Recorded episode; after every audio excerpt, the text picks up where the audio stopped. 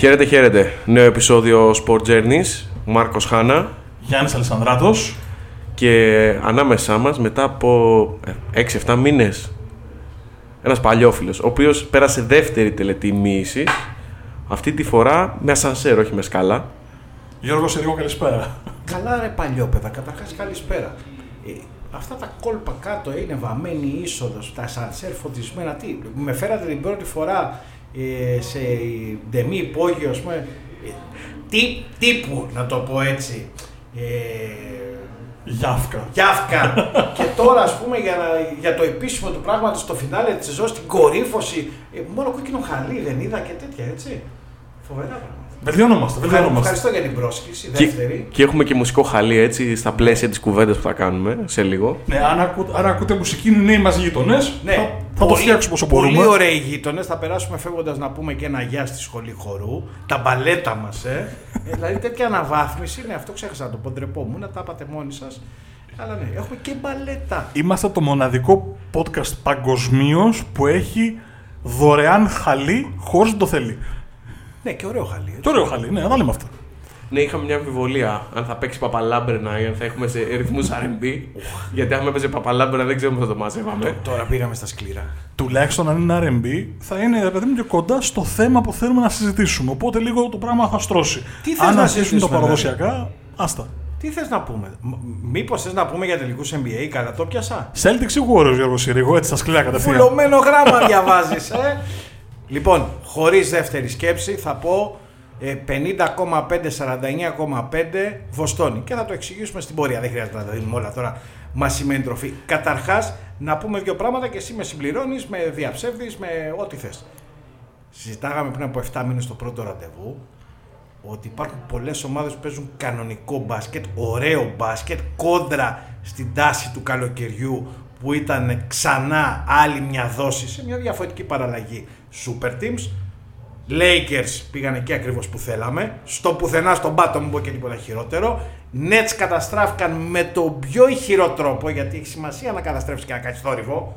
Έτσι να τα βλέπουν οι άλλοι επίδοξοι μιμητές. Και τώρα έχουμε δύο φοβερές μπασκετικές ομάδες. Ε, με συγχωρείτε που θα πανηγυρίσω. Άλλη μία νίκη των Spurs και ας μην έχουμε παίξει τελικό. 10 παίχτες έχουμε εκεί πέρα. Παίχτες, προπονητές, σκάουτερ, βοηθούς GM. Όποιος και να το πάρει, πάλι δικό μας είναι. Οπότε με ρωτήσεις, κυρία μου, πότε επανερχόμαστε; Εδώ είμαστε, δεν έχουμε φύγει ποτέ εμείς οι Spurs. Το φάντασμά μας πλανάται πάνω από το NBA και κανένας δεν μπορεί να πει Α, έκλεισε ο κύκλος με τον ε, Duncan, μετά με, τον- με τον Leonard. Ο κύκλος δεν κλείνει ποτέ. Μόνιμη τροφοδοσία 24-7 από την ίδια Βοστόνη. Πήρε και τον Derek White εκτός από τον προπονητή το καλοκαίρι. Ποιος, πόσο πιο πέρσι να γίνει. Πού το πάει, πού το φέρνει, Ε, ε, το πάει εκεί. Στο Σαν Αντώνιο το Όχι, πάει. όχι, περίμενε. Πάντα, περίμενε. Έχει πάντα. δίκιο γιατί μπαίνει στη Γιάφκα και η πρώτη μου κουβέντα πριν τον ρωτήσω τι κάνεις Γιώργο, μη είσαι καλά, πώς τα πέρασες κτλ. Η κουβέντα μου ήταν Αχ, το μπάσκετ επιστρέφει. Ναι. Δεν έχω μεγαλύτερη χαρά από το να βλέπω super teams να χτυπάνε στα βράχια. Και όχι super teams. ε, Super teams οι οποίες είναι δομημένες με τον πλέον παράλογο τρόπο κόντρα στη λογική. Γιατί υπάρχει και super teams. Έχεις απόλυτα δίκιο. Έτσι. ε, Και η Golden State με τον ε, Durant, super team είναι υπό μία έννοια, αλλά δομήθηκε με έναν τρόπο ομαλό θα έλεγα. Αυτό τώρα είναι κόντρα στη λογική.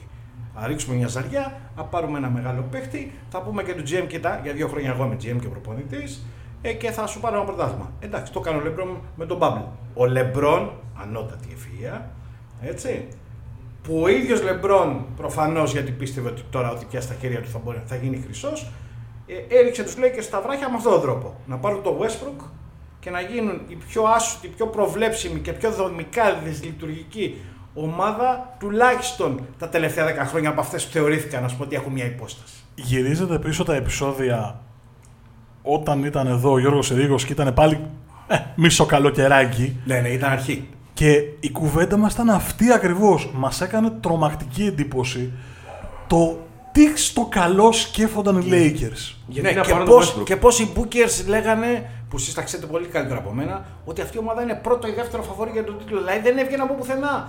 Και λέγαμε, ρε παιδιά, εντάξει, spacing δεν έχει πλέον το NBA. Ε, Οκ, θα δώσει κάτι στο transition.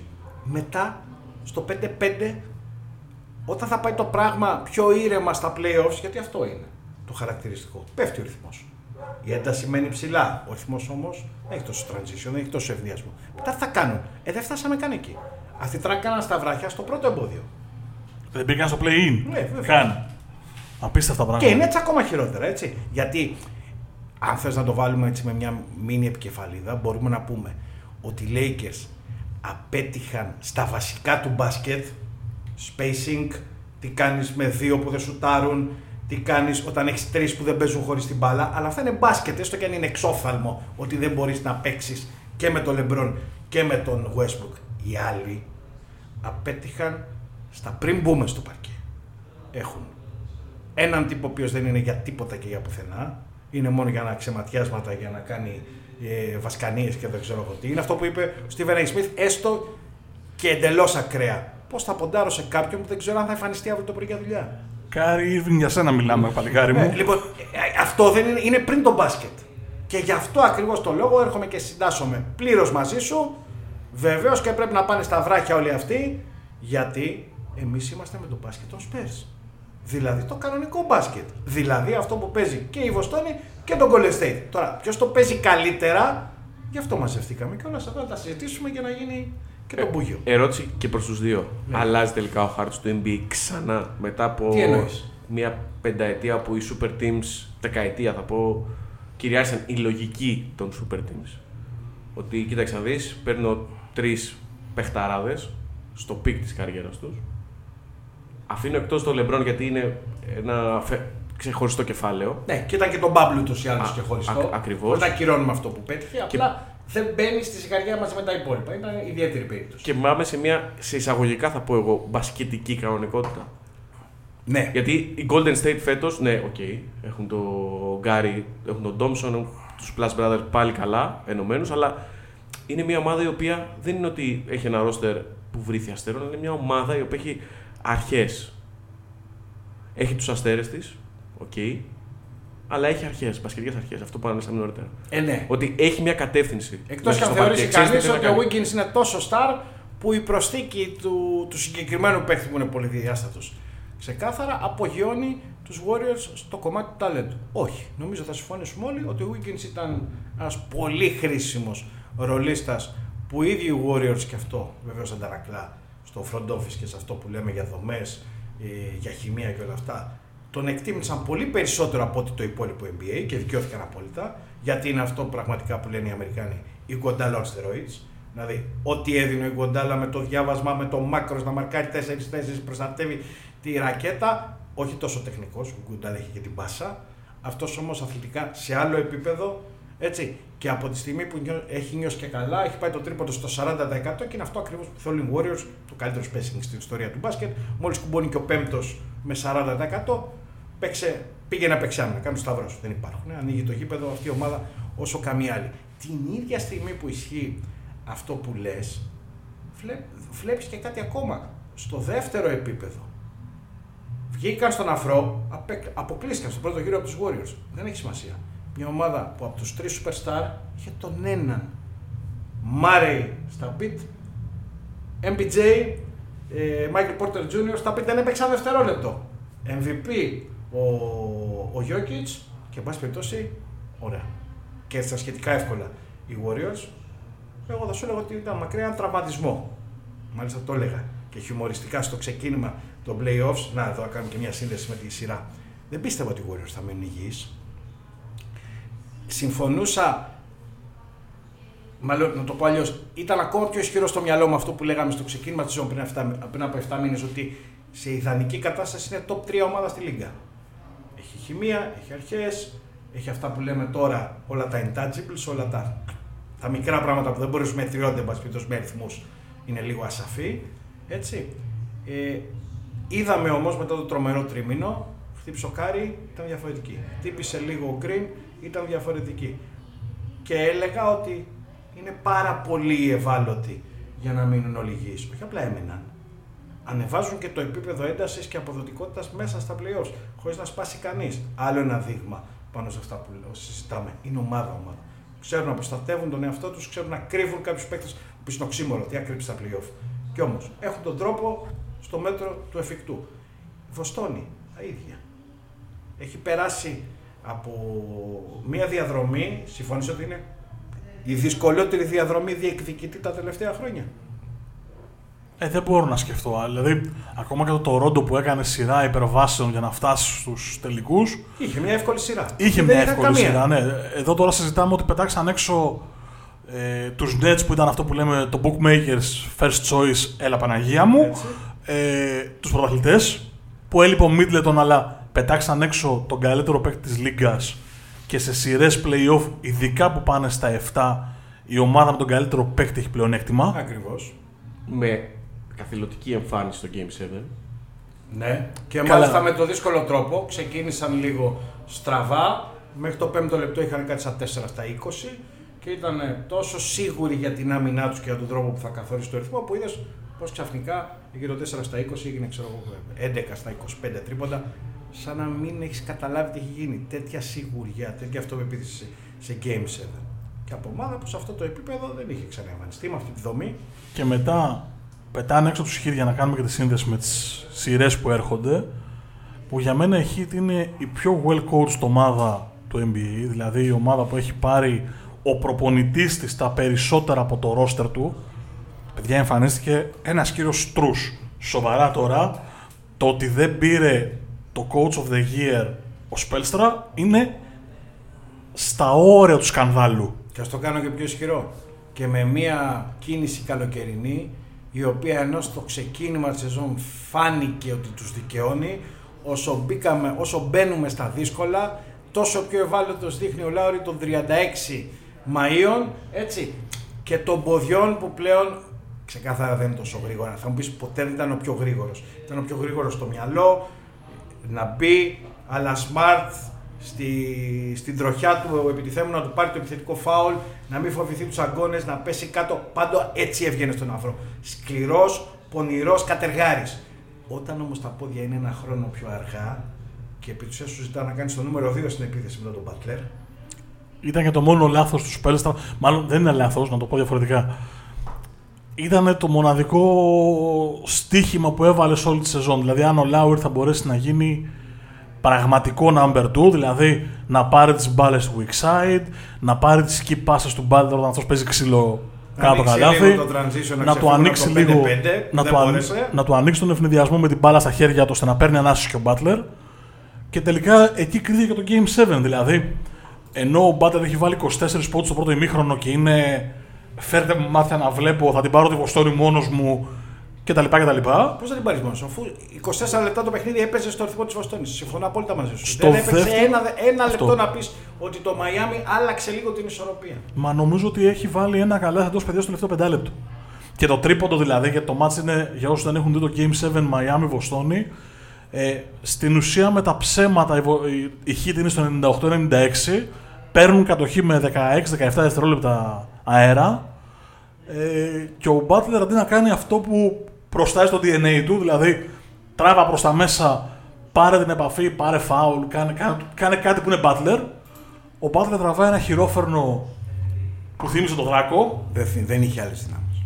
και μπουμπονέ ένα τρίποντο το οποίο φυσικά βρήκε σίδερο στον ενθουσιασμό, δηλαδή στο, στο transition τώρα ούτε πρωτεύοντα. Το οποίο ήταν ξεκάθαρο, έ- έκανε, δηλαδή το έβλεπε από, το, από την ώρα που εκτελισόταν η φάση ότι ε, την έδιωξε γιατί πλέον δεν είχε ανάσα. Καταλάβαινε ότι δεν θα έφτανε να κάνει άλλα 6 μέτρα για να τραβήξει ένα πουλ από τα 4,5. Ναι. Ξέρεις που κατέληξες όμως; Κατέληξες σε αυτό το οποίο ήθελα να πω στο ξεκίνημα για να δικαιολογήσω το γεγονός ότι θεωρώ με κάποια κλάσματα 50,5 έναντι 49,5 φαβορεί τη Βοστόνη. Είναι το γεγονός ότι έχει περάσει από μια διαδρομή εξαιρετικά δύσκολη, αυτό που λέγαμε πριν.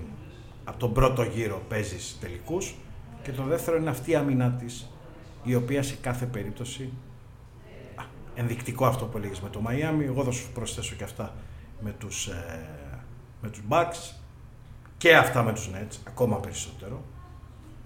Όταν ελέγχεις το παιχνίδι μέσα από την άμυνά σου και ελέγχεις το ρυθμό, αν όχι 48-45 λεπτά, τότε και δύο-τρία πραγματάκια που δεν κάνεις καλά στην επίθεση και θα τα συζητήσουμε, μπορείς να τα κρύψεις. Συν το γεγονός ότι για πρώτη φορά οι Warriors, στους οποίους υποκλίνομαι, δεν υπάρχει αυτό το πράγμα. Τώρα ο ένας 34, ο άλλος σπασμένος και ο δεύτερος σπασμένος ο Green και μόνο με το Wiggins αυτό που λέγαμε πριν, με έναν ρολίστα και εκτοξεύτηκαν και επέστρεψαν εκεί που είναι. Αλλά έχουν περάσει όλη αυτή η διαδρομή πιο εύκολα. Το Memphis, ας πούμε, με μισή ομάδα βρέθηκε απέναντί τους. Το Denver με έναν από τους τρεις. Και την ίδια στιγμή, εκεί είναι να βάλουμε λίγη τροφή για σκέψη, είναι η πρώτη φορά που το Golden State δεν έχει κανένα τρόπο να κρύψει έστω για λίγο έναν παίχτη από την περιφέρεια. Σε κάθε προηγούμενη σειρά μέχρι τώρα, λίγο τον Γκάρι, λίγο τον Ντόμσον. Στους πρώτους δύο γύρους, ακόμα και τον Μπούλ που τον είχε κανονικά στο rotation και παίζει 35. Θα έβλεπες μέχρι και δύο από τους τρεις μαζί. Εδώ δεν υπάρχει ερώτημα αν μπορεί να σταθεί ένας για παραπάνω από το προβλεπόμενο. Ε, το πιο εύκολο πράγμα δηλαδή για να δώσω μια τάξη μεγέθους είναι να πεις Α, ωραία, εγώ θα μαρκάρω το Smart. Που ούτως ή άλλως δεν πολύ απειλεί. Ωραία. Δεν μπορείς να κρύψεις παίκτη πάνω στο Smart γιατί ο Smart θα σε πάει στο low post και θα σε κάνει μαύρο. Και θα έχεις κατα... θα έχεις καταπονήσει ενέργεια και θα έχει ρουφήξει ας πούμε ε, την αναπνοή του Κάρι χωρίς ο Κάρι να έχει ακουμπήσει την μπάλα. Από τα πέντε μπαμ και από τις πέντε αγκωνιές που θα φάει στο low post. Πονάει η Βοστώνη. Μια ομάδα σε κάνει μαύρο στο ξύλο. Πέρα από το γεγονός ότι είναι το δίδυμο πυρός είναι το 2 και το 3 ή το 3 και το 4 όταν παίζεις με το, με το χαμηλό σχήμα και, και έχεις μια περιφέρεια πάλι, αν βάλεις τον Derek White μέσα, που όλοι σκοράρουν. Πού θα κρυφτούν οι παίχτες αυτοί, για πες μου εσύ. Κουιζάκι λοιπόν τώρα έτσι, για, μια και το συζητάμε, γιατί αυτό που λέει ο Γιώργος ισχύει. Στα χρόνια που ο Κέρ είναι στο Golden State, έχει θετικό ρεκόρ με όλες τις ομάδες της Λίγκας πλην μιας. Αυτής. Αυτής. Αυτής. Μόνο η Βοστόνη έχει θετικό ρεκόρ στα χρόνια του Κέρ. Και αυτό γιατί αυτά, τα- αυτό που συζητάμε είναι το ξύλο που πέφτει.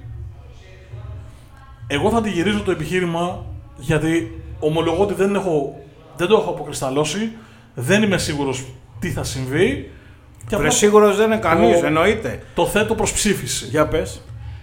Οι Celtics που έχουν δει όλο τον πλανήτη και είναι και πιο αθλητικοί και είναι και πιο νέοι έχουν παίξει 16 παιχνίδια σε 31 μέρες. Ναι.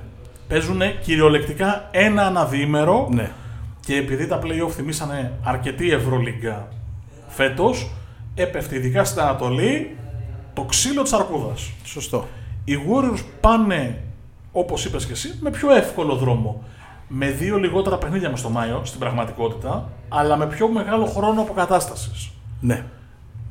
Τι θα παίξει ρόλο, το ότι, το ότι οι Celtics έρχονται μπαρουτοκαπνισμένοι, πώς έλεγε μια παλιά σειρά στο, στην τηλεόραση, σφυριλατημένοι από τη φλόγα της μάχης, ή όλο αυτό το ταξίδι θα τους αδειάσει τώρα στο φινάλε και στον αντίποδα; Δεν πιστεύω θα διάσουν για να απαντήσω το πρώτο σκέλος. και στον αντίποδα τους Warriors τους βγάζει από το ρυθμό τους αυτή η σκάρτη εβδομάδα χωρίς παιχνίδι; Όχι. Είναι η μοναδική ομάδα που είναι τόσο πεπειραμένη και τόσο ε, κυρίαρχη πνευματικά, τόσο έτοιμη, τόσο απόλυτη πνευματικά που μπορεί να διαχειριστεί όλα αυτά τα πράγματα. Το μόνο που δεν μπορούσε να διαχειριστεί, και επιστρέφω σε αυτό που έλεγα πριν, είναι να σπάσει ένας από τους τρεις, που είναι και οι τρεις ευπαθείς. Αφού το γλίτωσε μέχρι τώρα, που εγώ δεν το πίστευα. Εγώ πίστευα ότι θα μπορούσε να τους αποκλείσει ακόμα και τον Denver αν χτύπαγε τρίτο παιχνίδι ο Κάρι. Έμειναν μέχρι τώρα όλοι στο 100%. Παίζει όμως και αυτό. Δηλαδή δες τα τελευταία τέσσερα χρόνια τι, έχα- τι έχουν χάσει από τραυματισμούς οι τρεις. Και άσ' τον Τόμσον, που είναι μια ειδική περίπτωση. Έχει χάσει δυόμιση σεζόν, έτσι. Πάρ' τους δύο. Κάρι Green έχασε και με το χέρι. Και τον Κάρι. Ο, γιατί ο Γκριν έχει χάσει με, με, τον, με τρία διαφορετικά πράγματα έχει χάσει ο ένας και με δύο διαφορετικά ο άλλος. Δηλαδή ε, έχει γίνει πλέον, αν το δεις ανάποδα, είναι αστείο. Έχει να απασχολήσει τον Κάρι ο περίφημος Αστράγαλος που ήθελε δύο επεμβάσεις και ειδικό πρόγραμμα και φέραν ειδικό γυμναστή, να του μάθει να ξαναπερπατάει, πώς να πατάει κάτω, να μην δίνει ε, επιπρόσθετη επιβάρυνση στον Αστράγαλο. Ο Αστράγαλος έχει να τον απασχολήσει τέσσερα χρονιά. Νομίζω Τρία από χρόνια. το Ναι. δεύτερο πρωτάθλημα. Ναι. Για το, το, το, το back to back. Ναι, Πέντε χρόνια και, μπορεί να βγα- είναι. και βγαίνουν το ένα μετά το άλλο άλλα πράγματα. 34 όμως με ένα κορμάκι 6-2-6-2,5. Λογικό. Green. Περίπτωση ε, να μην είμαι υπερ- υπερβολικός. Περίπτωση Μαϊάμι με τον... Ε, κοίτα δεις κόλλησε στο μυαλό μου. Το τεσάρι με το σουτ που Bosch. έπαιζε άμυνα. Όχι, το τρίαρο τεσάρι. Σε μπατήρ. το Σε Μπατήρ, μπατήρ Μπατήρ. έσβησε ξαφνικά σε μία σεζόν γιατί τέσσερις σεζόν έπαιζε όλα τα, όλα τα κτίνη των 2-10 άμυνας αλλαγές πίσω. Για να είναι ο Λεμπρόν μπροστά. κάποια στιγμή κλάταρε. Μα το να πάθει ο Green κάτι παρόμοιο και το βλέπεις. Υπάρχει ένδειξη ότι η φθορά είναι μεγάλη για αυτόν. Παρ' όλα αυτά είναι τόσο κυρίαρχη εδώ που από τη στιγμή που δεν σπάει ένας από τους τρεις, κούραση, σημάδι αντιπάλου, όλα τα άλλα μόλις μπουν στο παρκέ μπορούν να τα διαχειριστούν. Το μόνο που δεν μπορεί να νικήσουν και είναι προφανές είναι χτύπα ξύλο έτσι γιατί εδώ φτάσαμε, δεν θέλουμε. Θέλουμε κανονικούς τελικούς, είναι να χτυπήσει ένας από τους τρεις. Εκεί δεν μαζεύεται. Και το έχουμε δει από την κανονική διάρκεια ξεκάθαρα. Ήταν άλλη ομάδα και στις τρεις περιπτώσεις που κάποιος χτύπησε. Επειδή αναλύουμε το Golden State και βλέπουμε και τους παίκτες, δεν αναφέραμε έναν ο οποίος σε μένα προσωπικά και ειδικά στα παιχνίδια των playoffs μου έχει κάνει τρομερή εντύπωση. Για και πες. πώς ανταποκρίθηκε και πώς έχει απορροφηθεί, μάλλον πώς ανταποκρίνεται στις απαιτήσεις αυτού που παίζουν τον Golden State. Και είναι ο Looney. Εγώ δεν περίμενα ποτέ ότι ο Looney θα είναι ένας center που θα παίξει τελικούς NBA ή θα μπορεί να ανταποκριθεί σε βασικό ρόλο σε μια τέτοια ομάδα. Ωραία προσέγγιση. Και αυτό έχει να κάνει, αν μου επιτρέπετε, με τις δομές. Είναι πώς είχε πάντα ο Πόποβιτς ένα παίχτη που δεν σου γέμιζε σε καμία περίπτωση μπασκετικά το μάτι. Έλεγες αν είναι δυνατόν τώρα. Τι δουλειά έχει, ξέρω εγώ, να πάρουμε πιο, ποια περίπτωση. Είχε κάποια στιγμή τον Γκάρι Νίλ, αν θυμάστε καλά. Μετά έφτασε μέχρι την Ισπανία. Είδες αυτόν το θέλει.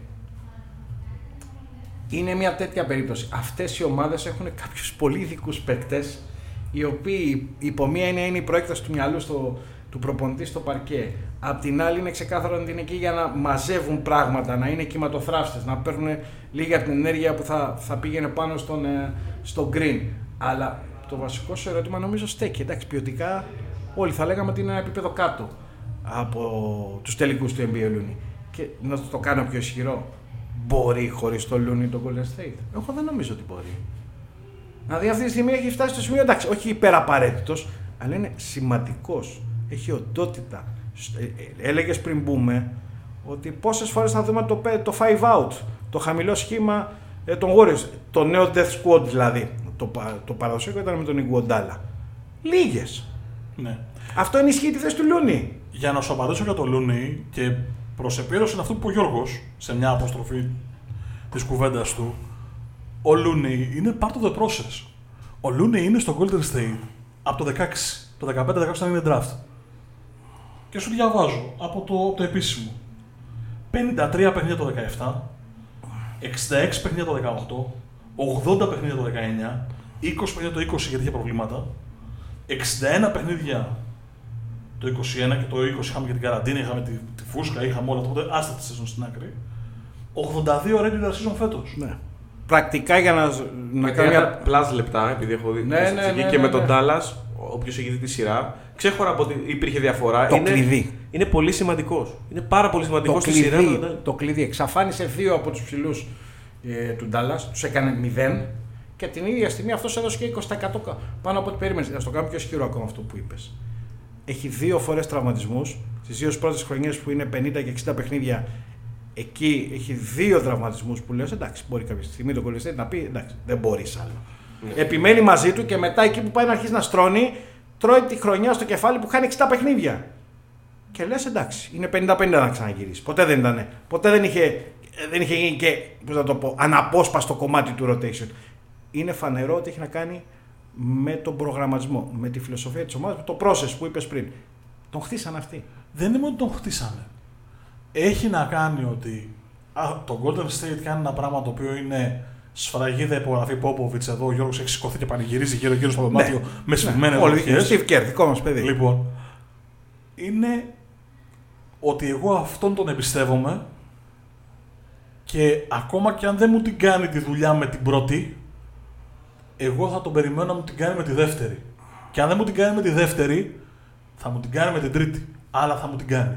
Θα βρω έναν τρόπο αυτό το γρανάζι να το βάλω εκεί που πρέπει για να δουλέψει. Αυτό το πράγμα το έκανε μόνο ο Πόποβιτς και κανένας άλλος Βέβαια. και μόνο τα παιδιά του. Λοιπόν. Δηλαδή, ούκο λίγες ομάδες μπορώ να σκεφτώ που έκαναν draft pick παίχτες ή που έκαναν ανταλλαγές για να έχουν ένα ρόλο και επειδή δεν βγήκε, τους έφαγε η κερκίδα, η αγορά, ο GM και φορτώθηκαν με τόσο άγχος και τόση πίεση είναι αυτό που να σου πω την αλήθεια φοβάμαι στο Μωράντ. Ναι. Φοβάμαι ότι μπορεί κάποια στιγμή να, φάει ένα, να, να βρεθεί σε ένα burnout γιατί το hype με το Μωράντ είναι αδιανόητο. Και είχαμε πολλά χρόνια με τέτοιο hype. με Πρέπει, παίχτη. πρέπει, πρέπει ο ίδιος να ελέγξει καλύτερα τον εαυτό του. Ναι. Συμφωνούμε. Αν ήταν στο Golden State, δεν θα, δεν θα είχα πρόβλημα. Θα έλεγα ότι δεν υπάρχει περίπτωση. Θα βγει. Στο Memphis που ξαφνικά εμφανίστηκε εκ νέου στην αγορά του NBA, έχω ένα φόβο ότι μπορεί να έχουμε πιο πολλά muscling τα χέρια μου που κάρφωσα τι ώρες που είμαι και λιγότερο μπάσκετ. Και για να γυρίσω στους Warriors, εγώ γι' αυτό τους δίνω φαβόρη. Στο, στο δικό μου το μυαλό, αλλά πάλι όπως το λέει ο Γιώργος, ε, 50 μισό. Γιατί θεωρώ ότι το process των Warriors είναι φτασμένο, ξεκίνησε από πέρσι που δεν ήταν καλή, αλλά από πέρσι ξεκίνησε να χτίζεται αυτό το πράγμα και φέτος τους βλέπουμε σχεδόν σε πλήρη ανάπτυξη. Οι Celtics θεωρώ ότι αν παραμείνουν στο ίδιο process μπορεί να είναι το grand favori του χρόνου και να το πάνε μέχρι το τέλος του δρόμου με dominant basket, δηλαδή με είμαστε καλύτεροι, ελάτε εδώ να σας δείξω πώς γίνεται. Για να κλείσουμε αυτό που είπες πριν, χιουμοριστικά θα πούμε ότι η μεγαλύτερη ομάδα στη σύγχρονη ιστορία του NBA, η Q-Min και κάτι παραπάνω, πήρε πρωτάθλημα το 2007 με σέντερ τον Ολλανδό, αυτή την οπτασία που λεγόταν Φραντσίσκο Έλσον. Και δεν θα πάρει το παιδί του Πόποβιτς πρωτάθλημα με τον Λούνι. Ποια είναι η έκπληξη; Καμία. Φραντσίσκο Έλσον ήταν ο μισός Λούνι τώρα. Τι να συζητάμε. Χιουμοριστικά. Πού τον Όλα θυμίζει αυτά. στον Μα- Έλσον, μα πραγματικά, δηλαδή, δηλαδή, είναι- ήταν το επόμενο. Φραντσίσκο Έλσον. Βεβαίως. Βασικός και εκείνα κύριοι από Μπαρσελόνα. Ρε, Λοιπόν. τι- τι θυμήθηκε ο Μα ναι, Γίγαντας. προσπαθούσα να θυμηθώ πριν τους περίεργους παίκτες και θυμήθηκα μόνο τον Καρινίλ. Αλλά η πιο χαρακτηριστική περίπτωση είναι ο Έλσον. Βασικός, τελικούς του 7. Πάμε στη Βοστόνη να δούμε λίγο για τους Celtics. Τεράστιο step up Tatum. Νομίζω πιο όριμος από όσο τον έχουμε δει. Ναι, Στις και με προηγούμενες περιθώριο ακόμα να εξελιχθεί κι άλλο, θα εξηγήσουμε μετά γιατί. Αλλά συμφωνούμε ε, στη βάση. Έχει απογειώσει το παιχνίδι του σε άλλο επίπεδο. Εγώ παρότι δεν συμπαθώ τον Smart, είναι κομβικός και πολύ.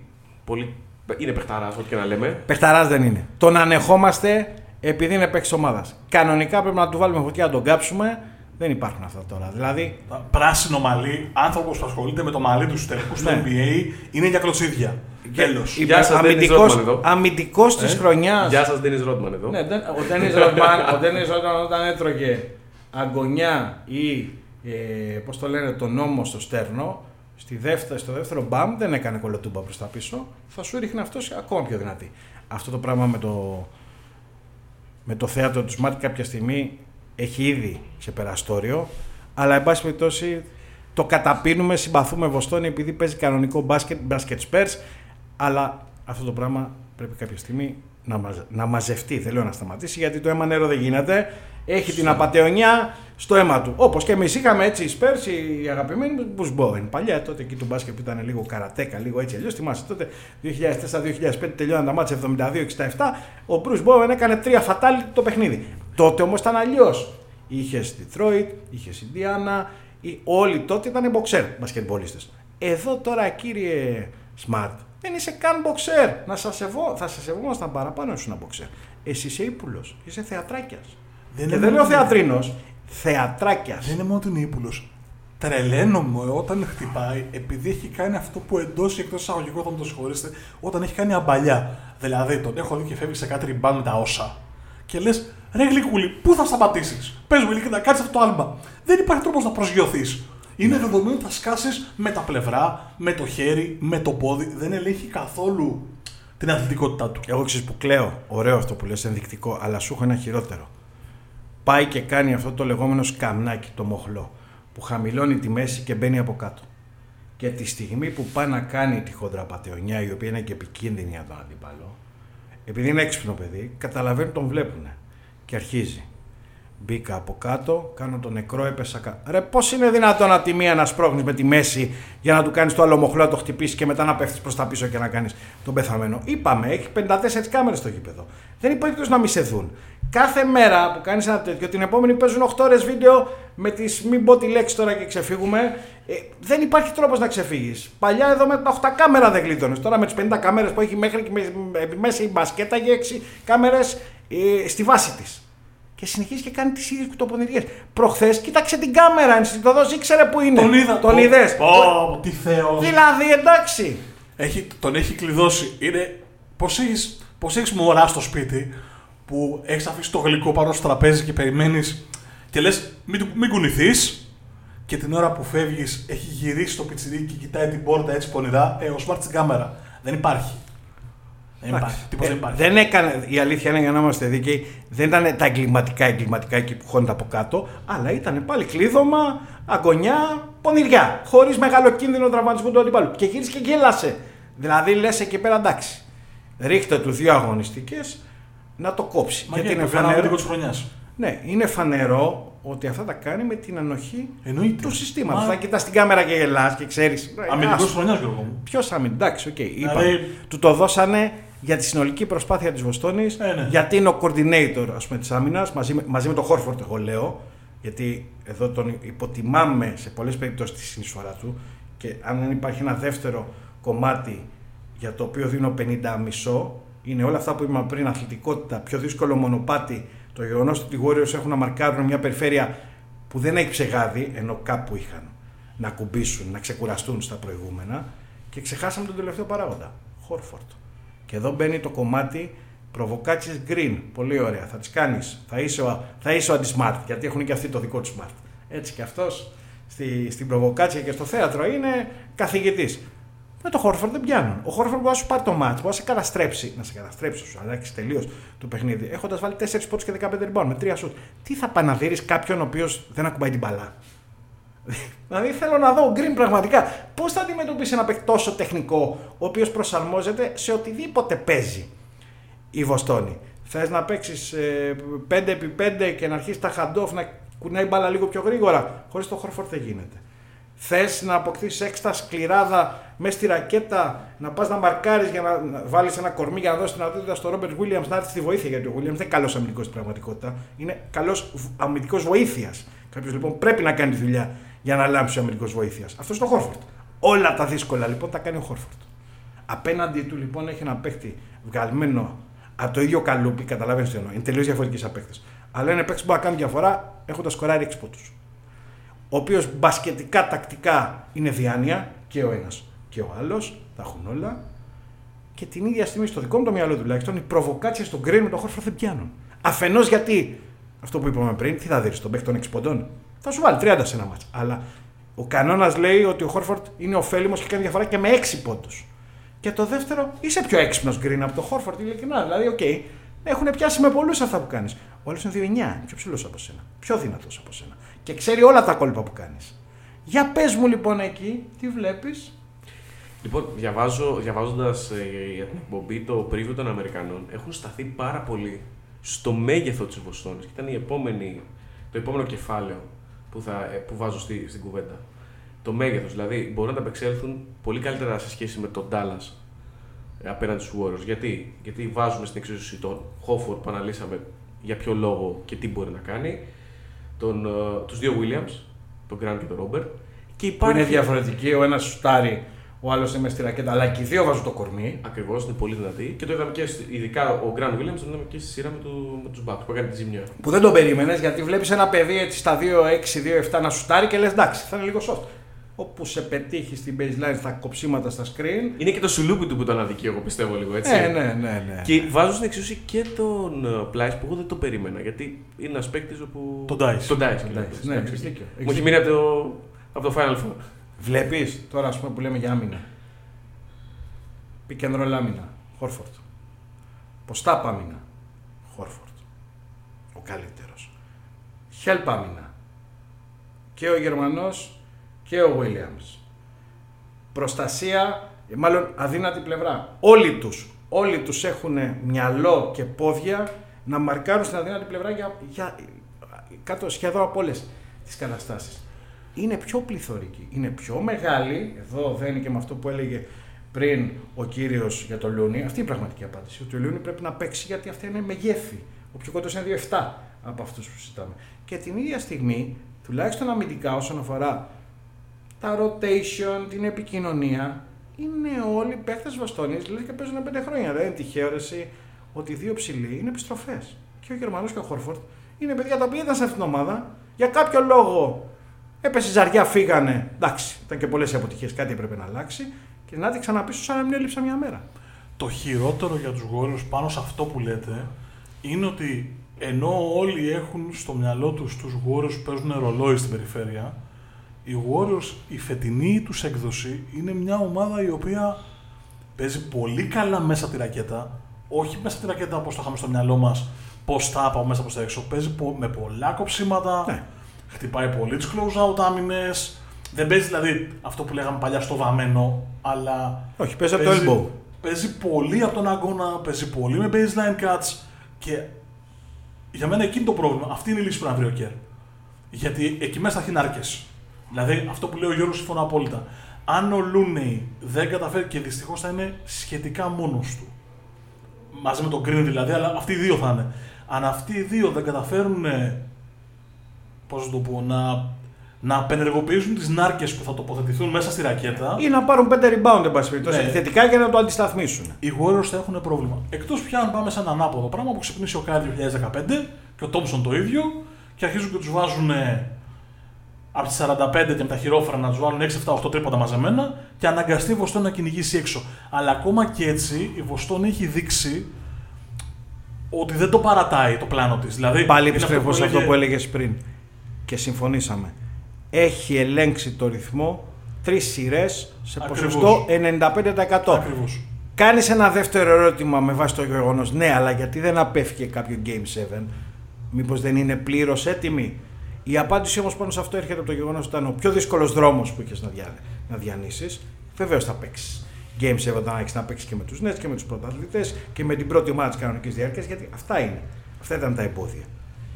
Την ίδια στιγμή που λέμε, ας πούμε, τώρα για το, για το ματσάρισμα μέσα στη ρακέτα. Για δες έξω. Πάμε ανάποδα. Τι έχουν οι Warriors. Το καλύτερο spacing, την καλύτερη γεωμετρία και τους καλύτερους σουτέρ, τους δύο καλύτερους σουτέρ όλων των εποχών. Μάλλον. Έτσι. Και έχουν και τα εργαλεία με τον ε, Green και με όλους τους υπόλοιπους να το υποστηρίξουν, να κουνηθεί η μπάλα, να κάνουν τη δυνατή αδύνατη πλευρά, να παίξουν με τα cuts. Γιατί αυτό το παιχνίδι δεν είναι μόνο πήρες ένα screen φυσικά εκτέλεσα, έχει, έχει πολλά, είναι σύνθετο. Ε, Μπορείς να κάνεις μια χωρίς καν ν' ακουμπήσει την μπάλα. Δηλαδή, κάνει ο Κάρι ένα ψεύτικο cut, ε, πάει η μπάλα απ' την άλλη, τη δουλειά την έχει κάνει ο Κάρι, δεν αποτυπώνεται ποτέ. Πάμε να δούμε τι έχει η Βοστόνη. Στην περιφέρεια που λέμε για τους ψηλούς. Αμυντικούς. Έχεις να χρησιμοποιήσεις λοιπόν, έχεις να βρεις λοιπόν λύσεις απέναντι στο μάμα με του κορυφαίου σουτέρ. Ξεκινάς. Smart, αμυντικός χρονιάς. Συμφωνούμε όλοι ότι είναι λίγο υπερεκτιμημένος. Έτσι. Δεν είναι τόσο καλός, να το πω έτσι, στην ένας εναντίον ενός άμυνα. Δεν είναι Τζορου Holiday σε καμία περίπτωση. Είναι αμυντικός πρώτης κλάσης. Ξεκάθαρα. Και έχει όλο το πακέτο. Διαβάζει το παιχνίδι, μπορεί να γίνει προβοκάτορας, μπορεί να κάνει τα πάντα. Και πιθανώς θα πάει στον Γκάρι. Ναι. Η αλλαγή του είναι ο Derek White. Που μπορεί να παίξουν και μαζί. Γιατί ο Derek White είναι 6-4. Είναι σχεδόν 94. Ο Derek White λοιπόν, σαν αμυντικός, θα ακουστεί λίγο περίεργο αυτό που θα πω. Στην προσωπική άμυνα είναι καλύτερος από το Smart. Στο μένω με τα πόδια, χαμηλώνω και παίζω ένα εναντίον ενός. Πιο κοντά είναι ο Derek White στο Holiday παρά ο Smart. Ο Smart είναι καλύτερος στο να διαβάσει την άμυνά του και να την καθοδηγήσει σε ένα κακό σουτ. Και κυρίως στο πίσω κομμάτι. Στο πίσω κομμάτι. Ο Derek Που White μιλάει. αυτό είναι όπως το είπε ο Γιώργος, αν στυλώσει τα πόδια και χαμηλώσει, είναι δύσκολο να τον περάσεις εκτός αν σοκάρει. Ναι, μεγαλύτερο Γιατί πιστεύω κορμί, ότι- μεγαλύτερο κορμί, πιο μακριά χέρια. Και τώρα μιλάμε για τον 7ο-8ο παίχτη της Βοστόνης. Έτσι. Όλη η περιφέρεια, δεν υπάρχει παίχτης στο rotation της Βοστόνης αυτή τη στιγμή. Ο χειρότερος, να το πάμε ανάποδα, ο χειρότερος αμυντικός από αυτούς που, που είναι ξεκάθαρα στο rotation της Βοστόνης. Ποιος είναι, μάλλον ο Grant Williams. Ναι, γιατί έχει πιο αργά πόδια, δεν έχει τόσο όργανο. Ο Grant Williams λοιπόν είναι αμυντικός του 6-6,5. Είναι καλός αμυντικός. Έχεις δύο εξολοθρευτές στην περιφέρεια διαφορετικούς. Ο ένας καλύτερος στο on-ball, ο άλλος καλύτερος στην επικοινωνία, ο smart και στις αλλαγές κτλ. Έχεις δύο σκόρερ, τους δύο megastar σου, οι οποίοι μαρκάρουν ένας 4 θέσεις και ο άλλος 3,5 θέσεις. Και ο ένας είναι σχεδόν 2-10 και ο άλλος είναι 2-2 με χέρια 2-15. Θέλω να πω ότι πέρα από όλα τα υπόλοιπα που συζητάμε, τα πλεονεκτήματα της Βοστόνης έρχονται και δένουν πάνω είτε στα πλεονεκτήματα του Golden State, είτε στις αδυναμίες του. Απ' την άλλη όμως, γιατί θα τα ακούσει κανείς και θα, πεις, θα πει ρε εσείς στέψατε πρωταθλήτρια ομάδα το, τη, τη Βοστόνη από τώρα. Όχι, σε καμία περίπτωση. Οι άλλοι έχουν κάτι το οποίο δεν αποτυπώνεται έτσι αμυγός μπασκετικά έτσι όπως τα λέμε τώρα ένα και να κάνει δύο μπασκετικά. Έχουν το πνεύμα. Είναι αυτό που λέγαμε πριν. Η αίσθησή μου είναι ότι η Βοστόνη είναι μια ομάδα που αν παραμείνει ίδια μπορεί να είναι το πρώτο φαβορή μπασκετικά του χρόνου. Η Warriors είναι μια ομάδα τώρα. Μια ομάδα που έχει το know-how, μια ομάδα που έχει πάει το δρόμο. Είναι η αγαπημένη μου έκφραση. Ξέρω ότι είναι μεταφυσικό, το καταλαβαίνω. Όχι, δεν είναι μεταφυσικό. Muscle memory λέγεται, κύριε. Έχεις δίκιο. Στα δύσκολα επιστρέφουμε στις συνήθειές μας. Αυτά λέει η ψυχολογία, οι, οι αθλίατροι, τα πάντα. Όταν λοιπόν στο DNA είναι αποτυπωμένος ένας τρόπος αντίδρασης, ο οποίος δεν έχει ούτε χιλιοστό χώρο στην ατομική πρωτοβουλία. Όλοι οι σκόρερ, μόλις ζορίζονται, πάνε στα ενσυκτά τους. Γι' αυτό κάνουμε συντρίμπλα παραπάνω. Και αυτό κάνει εύκολη τη ζωή οποιασδήποτε σύνθετης άμυνας σε αυτό το επίπεδο. Οι Warriors είναι η μοναδική ομάδα στο σύγχρονο μπάσκετ μετά τους πέρσι του 2014 που όταν αγχώνονται, όταν ζορίζονται, προσπαθούν μόνο με πάσα και όχι με τρίμπλα να σπάσουν το pressing, ό,τι έχει κάνει ο αντίπαλος. Double team, άρνηση. Αυτό δεν είναι μεταφυσικό. Είναι η επανάληψη, είναι τα χαρακτηριστικά των παικτών, συν το πρόγραμμα και η προπονητική σφραγίδα. Αυτό λοιπόν, αν θες να το πεις μεταφυσικό, πες το. Αλλά είναι μπάσκετ μπάσκετ. Έχουν πάει και το δρόμο. Έχουν πάει τελικούς. Έχουν τηθεί σε τελικούς. Έχουν πέσει και έχουν ξανασηκωθεί. Γι' αυτό τους δίνω αυτό το μισό. Που στην πραγματικότητα είναι ένα για το 49 μισό με το 50 μισό. Α, εσύ πας στο 50 μισό την άλλη με Ναι, εγώ, Warriors. πάω- εγώ πάω με τους Warriors. Ωραία. Και, και σου λέω γιατί τους το δίνω. Ενδιαφέρον. Τους το δίνω γιατί θεωρώ ότι. Να σου το πω απλά, αν έρθει ένας book και μου πει βάλε ε, ένα ποσό για τον πρωταθλητή του χρόνου και μου πιστοποιήσει ότι οι Celtics θα είναι οι ίδιοι του χρόνου, ποντάρω στους Celtics. Μμμ. Του χρόνου. Όχι φέτος. Την, την ίδια στιγμή για να το κλείσουμε, παρότι εγώ πήγα την άλλη με το 50,5 για τους, α, για τους Celtics, πάνω σ- στην, α, στη σκέψη σου θα προσθέσω το εξής. Βασικά θα προσθέσω αυτό που λέγαμε στην αρχή. Όταν βλέπεις μια ομάδα να προσθέτει το Wiggins και να απογειώνεται με αυτόν τον τρόπο, κάτι κάνει διαφορετικό από τους άλλους. Το Wiggins δεν τον ήθελε κανείς. Και εν πάση περιπτώσει η απόλυτη ποιότητα μπασκετικά του Wiggins δεν δικαιολογεί μια έστω τόσο μπαρτοκαπνισμένη και ποιοτική ομάδα να μπαίνει αυτός ο παίκτης ξαφνικά να κάνουν άλμα δύο επιπέδων, όχι ενός. Και για να στο κλείσω για το Wiggins, γιατί για μένα ο Wiggins είναι αυτό το, το κλειδάκι και το γρανάζι. Ο Ιγκουοντάλα των Sixers, όποιος τον πρόλαβε, ήταν σαν ένα, ένας mega scorer. Τα βάζε από Ναι. τη μέση απόσταση, Ναι, ναι, ναι. κάρφωνε, παίρνα για Με από ακόμα πάνω καλύτερη πάσα. Και πήγε στους Warriors και έγινε αμυντικό γρανάζι. Ο Wiggins στη Μινεσότα ήταν ένας παίκτης που τον πήραν για να τα βάζει. Ναι, ναι, νούμερο Και- ένα του draft. Και επειδή δεν τα έβαζε, έφυγε. Έτσι. Και πήγε στο Golden State και δεν χρειάζεται να τα βάζει. Και για μένα το παράσημο του και στην πραγματικότητα και ο φόβος μου για τους Warriors, ο οποίος ευτυχώς για το μπάσκετ δεν επιβεβαιώθηκε, ο Wiggins ξεκίνησε με ένα πολύ συγκεκριμένο ρόλο στους Warriors που όταν γύρισε ο Thompson έπρεπε να αλλάξει. Έπρεπε να αλλάξουν τα λεπτά του, έπρεπε να αλλάξει ο τρόπος εισόδου στο παρκέ, έπρεπε να αλλάξουν πολλά πράγματα. Δύο φορές άλλαξε. Άλλαξε και πέρσι. Γιατί ο περσινός Wiggins χωρίς όλα αυτά έβαζε 20. Ναι. Τώρα πρέπει να βάζει 19 και να κάνει και προσαρμογή μέσα στη σεζόν δίνοντας χώρο Ακριβώς. στον Τόμψον. Το ότι ο Wiggins Πάλι αναδεικνύεται λοιπόν η ισχύ του συνόλου. Το ότι ο Wiggins το κάνει αυτό το πράγμα είναι ένα απόδειξη πολύ υψηλού μπασκετικού IQ που δεν του το είχα, δεν θα πω ψέματα. Και ξαναγυρίζουμε στο Spurs Basketball, ο οργανισμός ο οποίος πήρε ένα παίχτη για να κάνει αυτό. Όχι απλά πήρε. Το ξεχάσαμε αυτό. Δώσαν έναν χαρισματικό on-ball παίχτη που μπορεί να την κάνει αυτό που λέμε κορδόνι. Τι Άντζελο Ράσελ. Και μάλιστα clutch παίχτη. Έτσι, δηλαδή τον καλύτερο clutch παίχτη της φετινής σεζόν σε απόλυτο αριθμό πόντων και ένα παίχτη που ακόμα και στην προηγούμενη περιπέτειά του, γιατί έχουν γίνει πολλές ανταλλαγές, στους Nets ήταν το βασικό γρανάζι μιας ομάδας που από το πουθενά έφτασε να είναι 8η ή 7η στα playoffs. Σου είχε δείξει, εν πάση περιπτώσει, ότι μπορεί να σε ανεβάσει και ένα επίπεδο. Και μετά άρχισαν οι ανταλλαγές και τον κάνανε μπαλάκι. High usage, έτσι, volume scorer, χαρισματικός, ο οποίος όμως έχει αυτό το ελάττωμα που λέμε. Προτιμά να κάνει μισή τρίμπλα παραπάνω γιατί ξέρει ποια είναι η ικανότητά του με την μπάλα στα χέρια, από το να την κουνήσει, να την ξαναπάρει. Ευάλωτο στην άμυνα είναι λίγο. Ο εαυτούλιος μου είμαι πολύ ταλαντούχος. Τέλος πάντων, προσπαθεί φέτος, προσπάθησε λίγο στην άμυνα, να μην τον αδικό. Αλλά, εν πάση περιπτώσει, με τον κοινό μπασκετικό νου, βλέπεις το λέω κομψά. Είναι Διάντζελο Ράσελ εδώ, λίγο κάτω από την κορυφή. Wiggins, λίγο πάνω από τη βάση. Τους βρίζανε στην Αμερική. Άσε τις υπερβολές που έλεγε ο Νικ Ράιτ. Εντάξει, το κάνει και λίγο show. Που έλεγε αυτές τις μην πω, ε, καταστραφήκανε, δεν ξαναδούμε Warriors κτλ. Τα λέει έτσι και για να πουλήσει. Μα αυτή η υπερβολή του Ράιτ εκφράζει τη, τη μέση μπασκετική αντίληψη των Αμερικάνων για τα πράγματα. Δόθηκε ένας παιχταράς, ο οποίος όμως για τους Warriors δεν είναι παιχταράς, για να πάρουν ένα μέτριο. Που για τους Warriors όμως δεν είναι μέτριος, είναι αυτός που κάνει διαφορά. Άρα επιστρέφουμε σε αυτό που λέγαμε πριν. Είναι μπάσκετ μπάσκετ. Είναι τελείως διαφορετικό από το απλά κάνω ένα screen και βάζω το χαρισματικό του μου παίχτη στην αλλαγή με ένα ψηλό να παίξει ένας εναντίον ενός ή ένας εναντίον πέντε. Και μετά θα δω τι θα κάνω που δεν έχουν ακουμπήσει την μπάλα οι άλλοι τρεις κατοχές. Θα γυρίσουν όμως πίσω, θα τους πίσω να πάρουν τα rebound. Αυτά δεν είναι. Αυτά είναι. Θα, θα δουλέψουν μια φορά στα 10 χρόνια. Και θα δουλέψουν όταν δεν βρεις ομάδα τύπου Βοστόνης ή τύπου Warriors να αναδείξουν κάθε πιθανό και απίθανο ψεγάδι.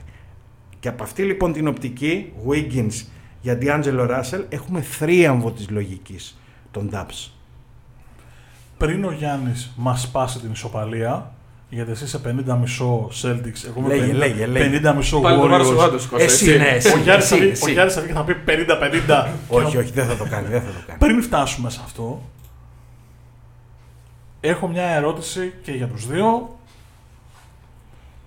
Εγώ το μπάσκετ της Βοστόνης το παραδέχομαι. Το λέω και στο Γιώργο εκτός αέρα. Ε, το θεωρώ μπάσκετ πολύ υψηλού επίπεδου και μπάσκετ μπάσκετ. Μπάσκετ, πες, πες, πες τα κύριε μου. Υπάρχουν Και στιγμές... καιρό είχαμε να πούμε. Αυτό, Ώρα ναι, είχαμε. έτσι. Έχει περάσει η ώρα. θα το Είχαμε περάσει ξαναφέρουμε. δύο λεπτά και δεν είχε γεμίσει το, σώμα μου, το στόμα μου με τη λέξη Spurs. Την είπα λοιπόν.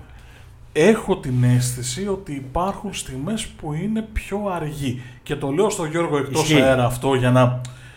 Και μου λέει, μα δεν καταλαβαίνω, διαφωνώ με αυτό που μου λες. Και τελικά μου το εξήγησε ο Γιώργος, το γιατί εγώ τους βλέπω πιο αργούς. Η αίσθηση λοιπόν είναι ότι ο Tatum είναι στιγμές που κολλάει και αποφασίζει ένα κλικ πιο αργά Ναι. από αυτό που πρέπει. Διαφωνώ. Δεν διαφωνώ. Δίκιο έχεις σε αυτό που εντοπίζεις. Απλά θεωρεί ότι υπάρχει μια λογική εξήγηση χωρίς να αθώνει πλήρως τον Tatum. Γιατί οι μεγάλοι παίχτες ως γνωστόν πρέπει να κάνουν και τον ίδιο να βγαίνει από την άλλη πλευρά. Γιατί είναι superstar και τα μπορούν όλα. Αλλά η σκέψη μου είναι η εξής. Πρώτον, ξαναλέω, συμφωνώ απόλυτα, κάποια στιγμή, ίσως γιατί θυσιάζουν κάποια πράγματα στην άμυνα, για μένα όμως είναι λίγο πιο πολυδιάστατο για το πόσο πιο γρήγορα γίνεται. Πρώτον, ο Tatum πρέπει να θυσιάσει πράγματα στην επίθεση γιατί ακόμα δεν είναι Λέοναρτ. Δηλαδή, δεν μπορεί και 40 κατοχές στην επίθεση να την ορίσει ως primary ball handler, γιατί είναι άλλο να παίρνεις μπάλα στο φτερό και άλλο να παίρνεις αποφάσεις σαν δεύτερος playmaker, γιατί αυτό συμβαίνει φέτος. Τεράστια ευθύνη στη δημιουργία, να συνεισφέρει να οριστεί το tempo που λέμε. Την ίδια στιγμή 70% παίζει έναν από τους καλύτερους παίκτες άμυνα, γι' αυτό λέω Λέοναρτ, γιατί ο Λέοναρτ στην πλήρη του μορφή ήταν δεύτερος playmaker από το post ή από το high post.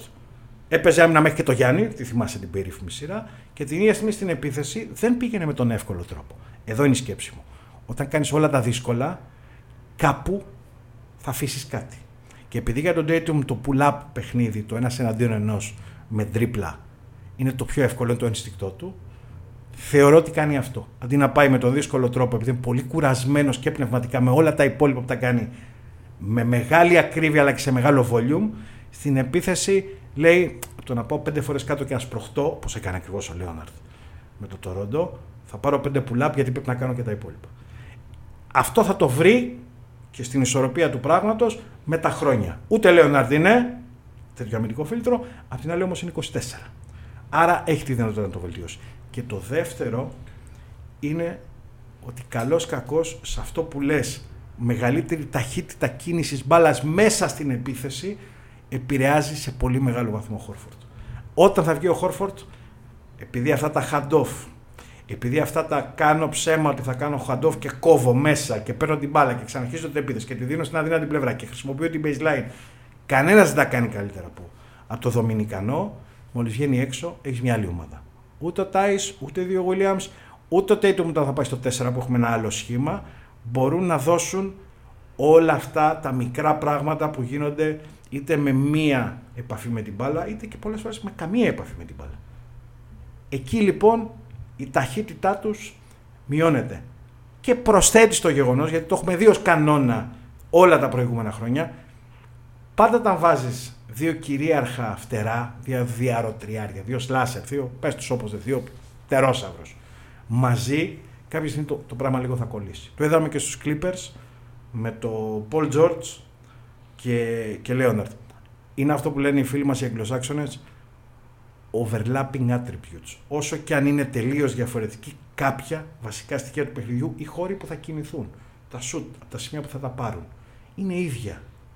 Εκεί λοιπόν κάποια στιγμή όσο και αν ο ένας δίνει χώρο στον άλλον και είναι φανερό ότι έχουν οριμάσει μαζί, μοιάζουν πολύ για να μπορέσουν σε κάθε σημείο του παιχνιδιού, με κάθε σχήμα του αντιπάλου, σε κάθε συνθήκη να μοιράζουν την μπάλα λίγο περισσότερο. Το ένστικτό τους λέει, γιατί και οι δύο είναι σούπερ αθλητικοί, να κάνουμε μισή τριμπλά παραπάνω.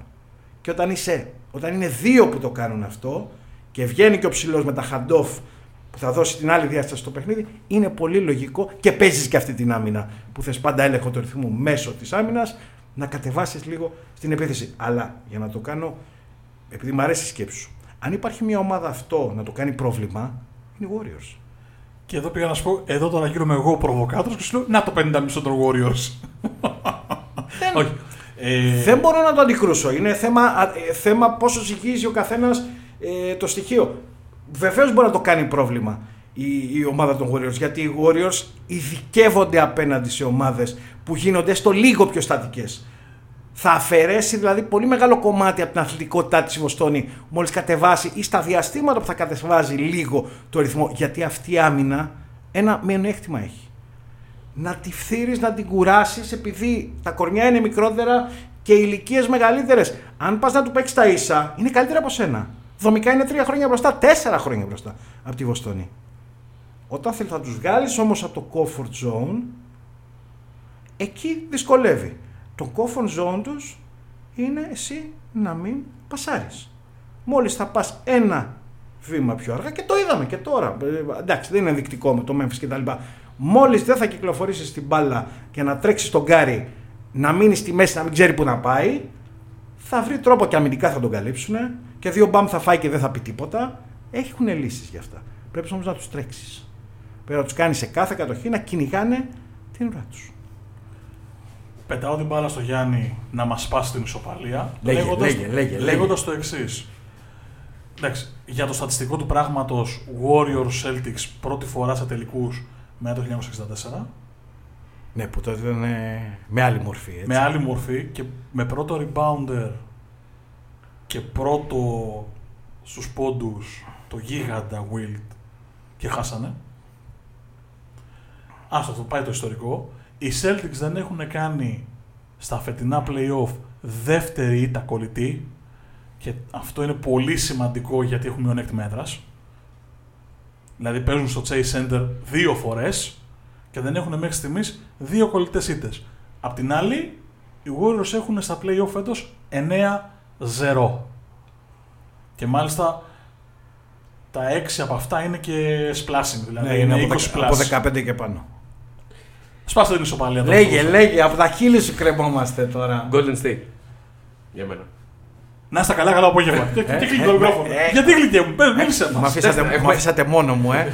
και, και μάλιστα ως παλαιός φαν των Lakers να υποστηρίζω τους υποτίθεται αιώνιους αντιπάλους. Τι υποστηρίζετε, δεν ξέρω. Και τους δύο υποστηρίζουμε. Λέγε. Υποστηρίζουν τον μπάσκετ πάνω Έτσι, μόνο. έτσι. Ε, αυτά τα τσιτάτα τα ωραία. Αφού, δε- αφού δεν παίζουν Nets και Lakers, είμαστε με όλους.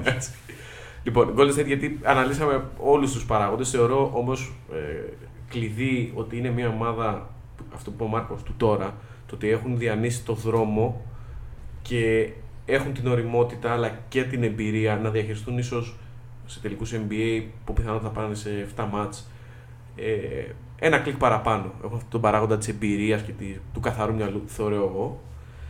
Ε, από εκεί και πέρα είναι πολύ ισορροπημένη η κατάσταση. Αλλού υπερτερεί το Golden State, αναλύσαμε διεξοδικά νομίζω, αλλού η Βοστόνη. Θεωρώ ότι τα αργά πόδια της Βοστόνης, όσο αργά μπορούμε να τα πούμε έτσι, για να- γιατί μπορεί να ακούγεται λίγο περίεργο, θα παίξουν ρόλο σε μια σειρά παιχνιδιών απέναντι στο σαφώς πιο ελαφρύ Golden State. Θα πει κάποιος το ναι, αλλά το μέγεθος το είπαμε και νωρίτερα, το αναλύσαμε πολύ Ναι. καλά. Δεν έχει καταφέρει καμία ομάδα να σπάσει το ρυθμό της Βοστόνη μέχρι τώρα. Καμία ομάδα όμως δεν ήταν ντάμπε. Ακριβώς. Σε δομές και, σε, ιδ- και ιδιαίτερα στο μπάσκετ που παίζει. Δηλαδή πρέπει να το προσθέσουμε και αυτό. Μέχρι στιγμής πήγες να επιτεθείς στην υπεράμυνα της Βοστόνης, δεν θα πω με συμβατικούς τρόπους. Γιατί είναι άδικο. Ακόμα και αυτό το προβλέψιμο ένα screen, ένα εναντίον πέντε, όταν το αντιμετωπίζεις από τον Καϊρή και τον Ντουράντ, δεν είναι απλή υπόθεση. Μπορείς να υποφέρεις όσο καλή άμυνα και να έχεις. Καμία ομάδα όμως από αυτές που έπαιξε μέχρι στιγμής η Βοστόνη δεν έχει τον τρόπο να κινήσει την μπάλα με τον τρόπο που το κάνουν οι Warriors, να τεντώσει το γήπεδο με τον τρόπο που το κάνουν οι Warriors και την ίδια στιγμή να πάρει πράγματα από παίχτες τύπου Looney, ε, τύπου Wiggins που συμπληρώνουν ανα πάσα στιγμή και δεν είναι υπερβολικό. Ο Wiggins όταν χρειάστηκε να βάλει 30, έβαλε 30. Τη, τη βραδιά που ο Λούνι έπρεπε να κάνει 20-10 γιατί το απαιτούσε το παιχνίδι, έκανε 20-10 και στο 65%. Το έκανα δύο φορές με τον Dallas, θα πω εγώ. Και Α, μπράβο. ήταν στα double, double, double στα τρία από τα πέντε μάτια σειράς. Για να μην κάνουμε μειοψηφία τον καλεσμένο μας στην αμαρτία. Όχι, δεν έχω κανένα τέτοιο πρόβλημα. κανένα. Αν ήταν οι Spurs στους τελικούς, 3-0 θα ήταν το αποτέλεσμα. Αν ήταν οι Spurs και μου λέγατε τον αντίπαλο, θα, θα είχα φύγει, θα σας είχα πει ευχαριστώ για την πρόσκληση, αλλά αυτό ήταν τώρα άτιμο πράγμα που κάνατε. Γεια σας. θα ξανάρθω σε δύο χρόνια εφόσον έχετε ζητήσει συγγνώμη για τον μεγάλο Πόποβιτς, αλλά δεν είναι αυτό το ζητούμενο. Τώρα έχουμε άλλα δεδομένα. Έχω την αίσθηση Κάνω πλάκα έτσι. ότι είναι η πιο πενινταρίσια σειρά τελικών Ναι, μπορεί και της τελευταίας δεκαετίας. Δηλαδή, Δεκαετίας; ακόμα, ακόμα και το Cavaliers Warriors που από 3-1 έγινε 4-3, λείπει, λείπει ο Green και γυρίζει. Είναι εμφανής το, Ναι. το, το ένα κλικ παραπάνω εκείνων των Warriors. ναι, ναι. ναι. Δηλαδή, πριν τη σειρά, άσο τι θα δούμε στο παρκέ, πριν τη σειρά, τόσο θολό τοπίο με την έννοια ότι έχουν και οι δύο πολύ συγκεκριμένα θετικά, πολύ συγκεκριμένα λίγα αρνητικά, τα οποία τα μακιγιάρουν. Είναι πολύ, πολύ, πολύ ισορροπημένη σειρά. Θα φάμε ξενύχτη, θα πάμε στη δουλειά με μαύρους κύκλους, αλλά έχω την αίσθηση ότι θα δούμε πάρα πολύ ωραίους τελικούς και τελικούς που θα κρυθούν ε, ε, on the line, δηλαδή στο, στο ένα shoot, στη μία λεπτομέρεια, ελπίζω όχι στον ένα τραυματισμό, δηλαδή εκεί θα παίχτουν όλα. Θα έχει πολύ ξύλο. Πιστεύω ότι θα έχει πάρα πολύ ξύλο. Το μόνο σίγουρο. Ένθεν και ένθεν. Ε, Το αυτό μόνο είναι σίγουρο. ωραίο. Το μόνο σίγουρο. Είναι ωραίο. Φαντάζεστε να βλέπαμε τελικούς NBA χωρίς ένταση. Δηλαδή κάποιοι που είναι. ας Nets πούμε, Lakers. Nets Lakers. Αυτοί ήταν ικανοί να συνοηθούν, να Εφιάλτης. κλείσει το μάτι ο ένας τον άλλον πριν τον τζάμπορ και να του λέει: Λοιπόν, δεν χρειάζεται τώρα πολύ ξύλο πίσω. Ένα σκρινάκι, αλλαγή. Α κάνουμε το μπάσκετ. Θα παίξουμε μπάσκετ στη λογική των μήλων. Μία εγώ από εδώ, εσύ από την άλλη. Πετάμε την παλίτσα. Όσο το δυνατόν λιγότερες επαφές. Όποιος βάλει τα, παρα- τα περισσότερα. Και κάποια στιγμή θα παίρναμε ατυλεκοντρόλ ή αυτό εδώ πέρα το πολύ ωραίο μηχάνημα. Το πετάγαμε στη τηλεόραση. Α, Αϊ, μην πω τη λέξη δεν πρέπει. Σταμάτηστε τώρα με αυτή την αηδία. Έχει να γίνει η αδύνατη πλευρά δυνατή, να μετακινηθεί η μπάλα δηλαδή με δύο πάσες από πέρσι το καλοκαίρι. Αυτό όμως δεν πρέπει να συμβεί σε αυτή τη σειρά. Σε καμία περίπτωση. Ακόμα και όταν η Βοστόνη σωστά το λες και θα το δούμε και τώρα σε κάποιες περιπτώσεις. Κολλάει λίγο την μπάλα ή χαμηλώνει την ταχύτητα εκτέλεσης μέσα στην κατοχή. Ακόμα και έτσι οι αποστάσεις θα είναι σωστές, η γεωμετρία θα είναι αυτή που πρέπει, ε, θα έχουμε back, back cuts, θα έχουμε misdirections, συγγνώμη για τις αμερικάνικες, για τις εκφράσεις, άμα θέλετε να τα πούμε και ελληνικά, θα δούμε μπάσκετ, θα δούμε δηλαδή ένα μυαλό προπονητικό το οποίο συνθέτει ένα puzzle και υπάρχει πλάνο α, πλάνο β, πλάνο γ και ίσως και πλάνο δ. Όχι τώρα κάνουμε ένα screen και παίζουμε ένας εναντίον 5 ή αν είμαστε σε πολύ καλό ρυθμό και πάρουμε το rebound, τρέχουμε στα πρώτα 8 δευτερόλεπτα και δεν μας σταματάει κανείς γιατί έχουμε τρεις παιχτάράδε που μπορεί να βάλω καθένα 70 πόντου. Πάμε να δούμε σειρά η οποία θα τη συζητάμε και μετά. Κάθε παιχνίδι θα το βλέπουμε και μετά θα το ξαναβλέπουμε για να δούμε τι ακριβώς έχει γίνει μπασκετικά με προσαρμογές, ζώνες. Θα δούμε ζώνη ου, κανονικότατα. Θα βλέπουμε ζώνες μπροστά, ε, άλλο πίσω. Θα βλέπουμε στο screen τρίγωνο ζώνη πίσω, θα αλλάζει μετά, θα δούμε τέτοια πράγματα.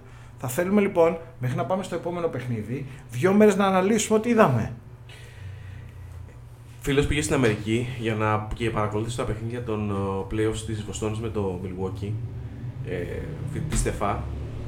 Μιχάλη, καλή ώρα που και να είσαι τώρα.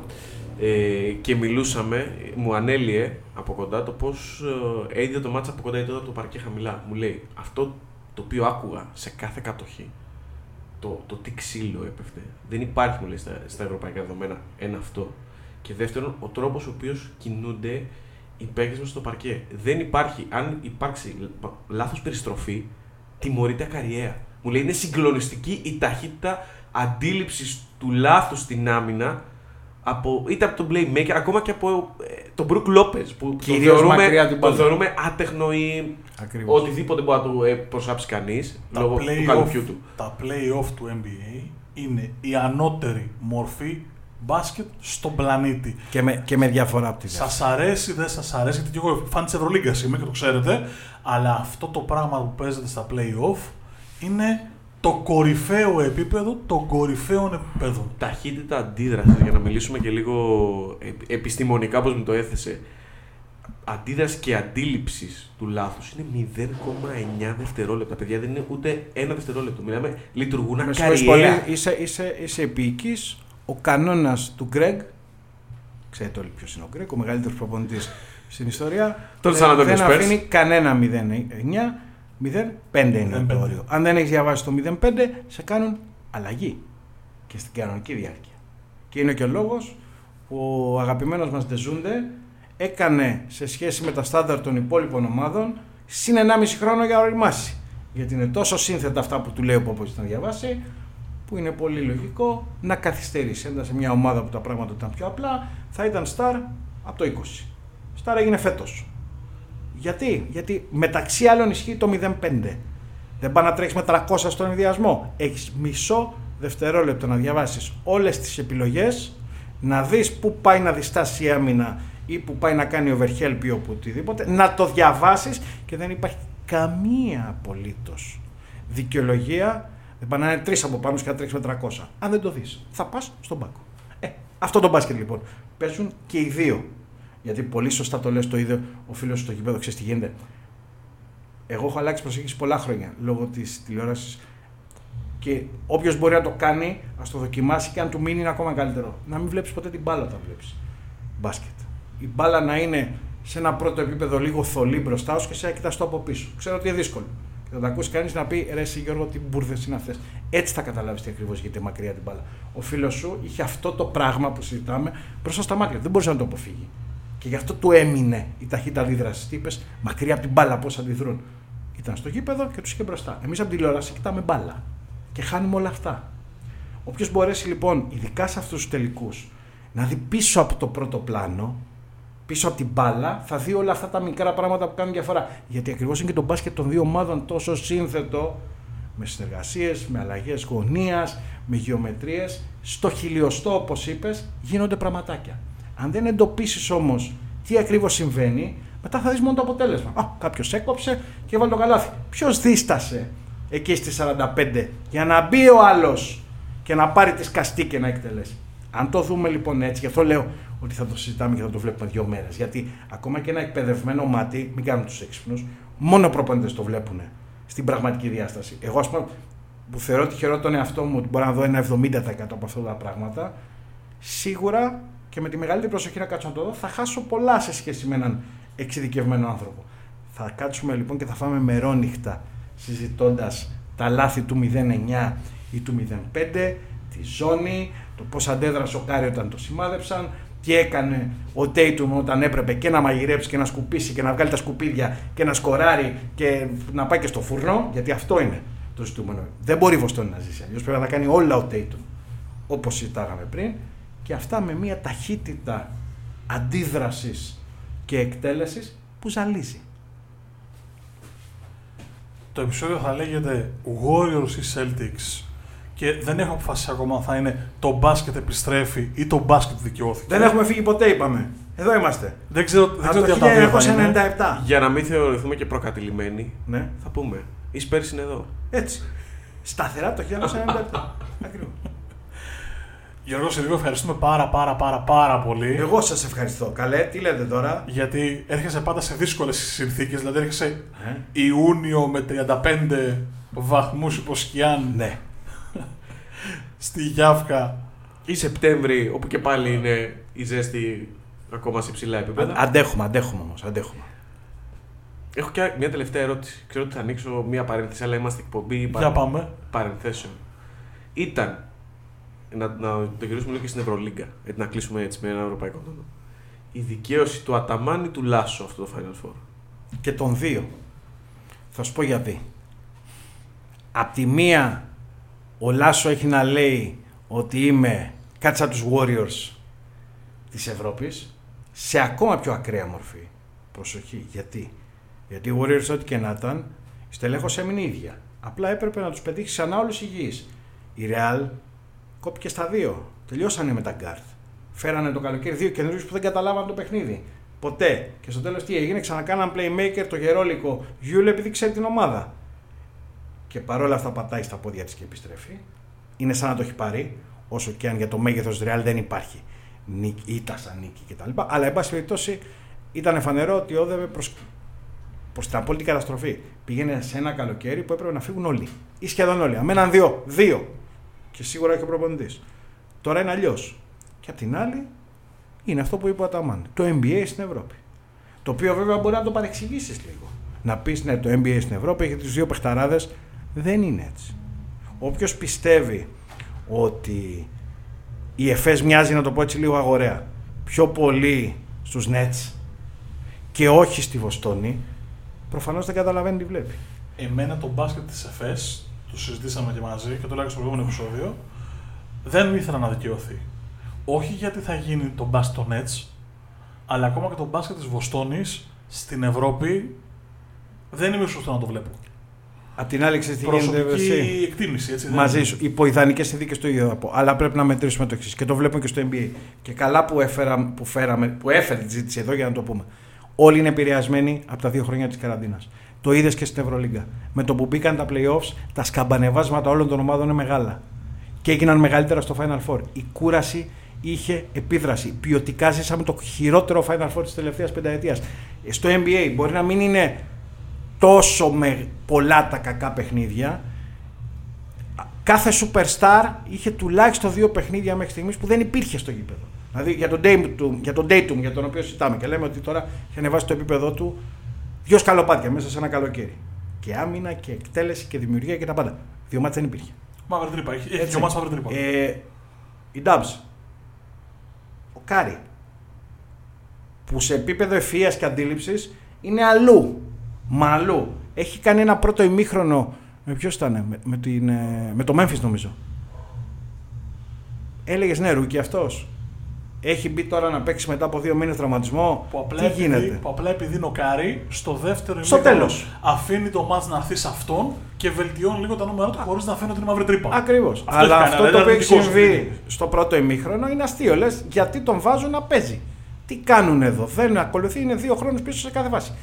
Αυτό λοιπόν πρώτα απ' όλα επηρέασε ομάδες σαν την ΕΦΕΣ. Αλλά αν δεις τη μεγάλη εικόνα, λες το εξής. Πήγε η Αρμάνι να την τζακίσει στο ξύλο. Είπε ότι υπό αυτές τις συνθήκες που είμαι και λίγο ηλίπη, έχεις σπάσει γραμμή ψηλών μου, δεν υπάρχει ο Μίτογλου, δεν υπάρχει αυτός, δεν υπάρχει ο άλλος, δεν έχω point guard. Το ένα σπασμένο, το άλλο ανέτοιμο. Πρέπει ο Σίλτ να κάνει δηλαδή αυτό που κα- λέμε για τον Dayton και να εκτελέσει και να οργανώσει και τα κάνει κάποια στιγμή ρόιδο. Και λέει η Αρμάνι πολύ απλά ότι δεν μπορώ να παίξω κανονικό μπάσκετ, θα τους πάσω στο ξύλο. Και γίνεται μια σειρά που κόβουν χέρια, κεφάλια, πόδια, 7 σε κάθε κατοχή. Και λέει η Αρμάνι. Και λέει η Εφές, μπράβο, τι ήθες τώρα να με δίνεις; Πρώτον αντέχω, δεύτερον θα σε δίνω κι εγώ και τρίτον, αφού το θες έτσι, πολύ ωραία. Έλα τώρα στο μία σου και μία μου, ποιος είναι καλύτερος. Εσύ με το Σίλτς ή εγώ με, τον, ε, με τους δύο χαρισματικούς; Μα προφανώς εγώ, αφού απάντησα σε όλα τα υπόλοιπα που έχεις κάνει. Σ- Στα playoffs, στο Final Four, έχεις μια λίγο πιο σύνθετη εκδοχή του ίδιου πράγματος. Προφανώς νικάει το ταλέντο των δύο και είναι ένα μπάσκετ λίγο απλουστευμένο. Παίζει αλλαγές ο άλλος με πολλή ένταση. Είναι λογικό να σε οδηγήσει το ένα εναντίον ενός. Την ίδια στιγμή όμως, γιατί λέμε ότι δεν έχει καμία σχέση αυτό που είδαμε από την ΕΦΕΣ με τον μπάσκετ των Nets και των Lakers, αν δούμε τι έχουν κάνει στο Βεζέγκοφ μακριά από την μπάλα, πώς δηλαδή με κίνηση του Μοέρμαν, του τριαριού, του οποιονδήποτε κουράζουν τον Βεζέγκοφ και τον κάνουν άμυνα επίθεση και τον βάζουν στη μέση Στην άμυνα να κυνηγάει, να κυνηγάει πολλές φορές να κυνηγάει την ουρά του γιατί τον μεταφέρουν από εδώ ε, από τη μία στην άλλη χωρίς λόγο. Μόνο και μόνο για να τον κουνάνε. Να τον κουράζουν. Και στην επίθεση το ξύλο που τρώει πριν πάρει την μπάλα, αρκούν αυτά τα δύο με το Βεζένκοφ για να καταλάβεις ότι ήταν κάτι παραπάνω από ένας εναντίον πέντε ή ένας εναντίον ενός λίγο εξελιγμένο στη λογική έχω τους δύο καλύτερους γκαρντ θα κερδίσω. Γιατί, γιατί η ΕΦΕΣ αυτή τη στιγμή υπό μία έννοια μπορεί να κάνει και τα δύο πράγματα το ίδιο αποδοτικά. Την αφήνεις να παίξει το περσινό της παιχνίδι screen, αδύνατη πλευρά, τρεις φορές θα κάνουν τη δυνατή αδύνατη πλευρά. Είναι η καλύτερη ομάδα αδύνατης πλευράς. Στην τελευταία τριετία με όποιο σύστημα αξιολόγησης, όποιο advance και να φέρεις. Δεν υπάρχει το παιχνίδι της. Pick and roll, πάει αριστερά, ξαναπάει δεξιά, ξαναπάει στο κέντρο. Μεταφέρει την μπάλα με τρόπο ταχυδακτηλουργικό. Όταν όμως τη χαμήλωσες με τους τρόπους που είπαμε, συν το γεγονός ότι είχε και αυτή κάποιες απολύε, συν ο κορονοϊός που οι παίχτε ήταν κάποιοι, όχι στο 100%, σου είπε Είμαι τόσο σκληρή και πλέον τόσο ορειμή ω πρωταθλήτρια Ευρώπης, που ακόμα και σε ένα μπάσκετ που θεωρητικά βολεύει εσένα ή μπορεί εμένα να μην με βολεύει τόσο πολύ, πάλι είμαι καλύτερος. Για να, για να μην παρεξηγηθώ, το ότι δεν ήθελα να δικαιωθεί η ΕΦΕΣ δεν ήταν ότι είναι μπάσκετ του ενός. Προς Θεού, ειδικά με τον Ολυμπιακό, τον ημιτελικό, επειδή τον είδα τρεις φορές, μία στο live και άλλες δύο, τα τρίκ του Αταμάν, ειδικά στην πίσω γραμμή, είναι υψηλοτάτου επιπέδου. Ειδικά πίσω, δηλαδή είχε άλλο τρικ όταν έπαιζε ο Μάρτιν, άλλο τρικ όταν έπαιζε ο Φαλ, άλλο τρικ όταν ήταν Βεζένκοφ, Φαλ. Είναι, είναι άλλο πράγμα. Δεν έχει σημασία να το, το συζητήσουμε. Έχει παίξει μια χαρά μπάσκετ η ΕΦΕΣ. Εγώ αυτό που δεν ήθελα να δικαιωθεί ήταν ο Αταμάν του γύρισα το κουμπί το Μάρτιο και ήρθα να σου το πάρω. Ναι. Δηλαδή η Ευρωλίγκα ήταν. Το κάνει και λίγο show Αυτό. Η Ευρωλίγκα ήταν, είναι και θέλω να ελπίζω ότι θα παραμείνει μία λίγκα στην οποία ο ρυθμός και η κανονική περίοδος παίζει ρόλο. Δηλαδή είδαμε μια Μονακό να ανεβάζει ρυθμό σταδιακά μέσα στη σεζόν και είδαμε το αποκορύφωμά της στα play-off. Είδαμε ένα Ολυμπιακό εξαιρετικά σταθερό όλη τη χρονιά που έφτασε και δικαιώθηκε μέχρι το Final Four. Ακόμα και η Μπαρσελόνα, ακόμα και η Real είχαν κάποιες σταθερές. Η Real αυτό που δεν είχε ήταν το τελευταίο κομμάτι που γίνανε όσα γίνανε με τους τραυματισμούς, με τους πλακωμούς, ναι. με, αλλά και πάλι είχε ένα ρυθμό. Και έφτασε στο Final Four. Η ΕΦΕΣ, πείτε με ερετικό, πείτε μου πώς θέλετε, εάν δεν υπήρχαν οι Ρώσοι, μάλλον εάν δεν είχαν φύγει οι Ρώσοι, δεν θα μπαίνει στα playoff. Και όχι μόνο μπήκε εν τέλει, πήγε και το πήρε. Αυτό δεν ήθελα να δικαιωθεί. Εντάξει, αυτό όμως είναι μια γενικότερη, ας το πούμε, δεν θα έλεγα παθογένεια, θα έλεγα μια συνθήκη που ήρθε ως αποτέλεσμα ε, των όσων συνέβησαν. Κορονοϊός, εγώ δεν το ξεχνώ. Έχει επηρεάσει και τα σκαμπανεβάσματα των ομάδων. Πριν φτάσουμε στο πρόβλημα με τους Ρώσους, έχουμε δύο ομάδες που δεν είναι τόσο σταθερές. Η ΕΦΕΣ ξεκίνησε και είναι σκορποχώρη, παίζει στο 50%. Ε, υπάρχουν ομάδες οι οποίες ξεκίνησαν εξαιρετικά, η μία γαλλική, Λεμπάν, στο, στα πρώτα 10 παιχνίδια έλεγες Πότε Παναγία μου τη βλέπω. Μετά τους καταλάβανε λίγο, δεν είχαν δεύτερη αντίδραση, κατέρευσαν. Μακάμπι, κάποια στιγμή την έχεις ξεγράψει. Αυτό το πράγμα έχει, έχει αδειάσει. Και ο Σφερόπουλος ο ίδιος αυτή τη στιγμή είναι φανερό η γλώσσα του σώματος. Λέει ότι έχει μπουχτίσει.